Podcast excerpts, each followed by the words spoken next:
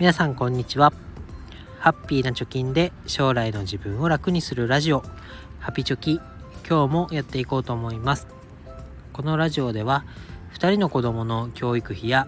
時代の変化に対応するお金としてじゅうねんかけて貯金ゼロからブログと投資でせんまんえんを貯めるということを目標に発信をしております。現在地としては残りはちねんとななかげつでよんひゃくななじゅうよんまんえんを貯めるということになっております。え今日はいいニュースとしてね、 エスアンドピーごひゃく が円換算で史上最高値になったよというニュースを取り上げていきたいなと思います。まあ、結論から言うと、まあ、からくりは為替であります。でよくね、えー、証券口座なので、まあ、エスアンドピーごひゃく に連動する、例えば私も買っている イーマクシス スリム の全米株式 エスアンドピーごひゃく を調べて、でこう値動きというかね、チャートみたいなのが出てくると思います。これはドルでね、価格表記されているものになります。でこのドルで価格表記されているものを見ると、最高値をつけているのはにせんにじゅういちねんなんですね。ただこのタイトルで言った、まあ、円換算では史上最高値になっているよと。でどういうことかというと、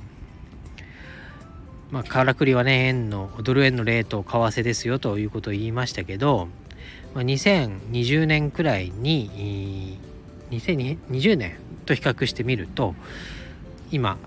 から見るとね、ふたつの値上がり要因があります。ひとつはアメリカ株が当時よりは高くなっているよと。でにせんにじゅういちねんが最高値なんですけど、にせんにじゅうねんと比べてもう少し株が高くなっているよと。もう一つが、まあ、円安ドル高の状態ですね。でにせんにじゅうねんの年初だったらいちドルひゃくはちえんでした。それが今ひゃくよんじゅうえんぐらいにね、円安、まあ、ドル高の状態になっていますと。でにせんにじゅうねんにひゃくまんえんぶんの エスアンドピー を買うと。でこれをね、えー、日本の証券会社で買うと、一旦円で買う買い付けをしたものを証券会社がドルに両替をして買ってくれてます。でいちドルひゃくはちえんでにせんにじゅうえんに買ってました。それが運用していったことによって、そもそもにせんにじゅうねんより株価の値段が上がっています。でさらに円換算すると、これがねいちドルひゃくはちえんで買ってたものが今いちドルひゃくよんじゅうえんで計算されますから、このダブルでね、株高とドル円のダブルでこの評価額っていうのがプラス計上されて史上最高値になっているよというのがこのからくりになります。でこれを見ると、この長期投資を行う上ではあ長期積み立て分散っていうようなことが言われますけど、この分散っていうのもアメリカ株とかね、世界全世界株とかさまざまなものに細かく細かく分散をして、えー投資をしていった方がいいよっていうことは言われますけれども、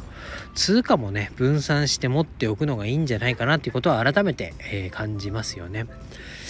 投資もしないで全てを日本の銀行に貯金をしているっていう方であれば、今この状況だとインフレによって、えー、どんどんね日本円で持っている資産っていうのは目減り目減りしていっていると思います。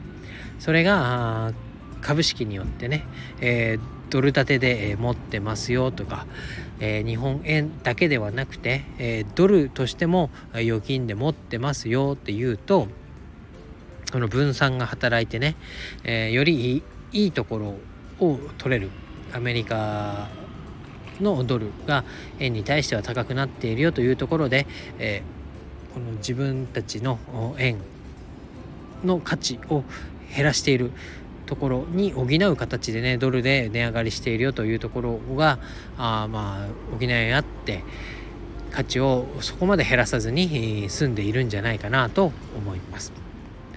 で円だけ持ってたらお金の価値は目減りしてますよっていうのが、これをね投資をやることによってなんとなく実感として、えー、得られてるなという気持ち気分になってますというか、体験をできてるなと思います。なのでお金の置き場をね意識して、自分の価値を価値自分の稼ぎをね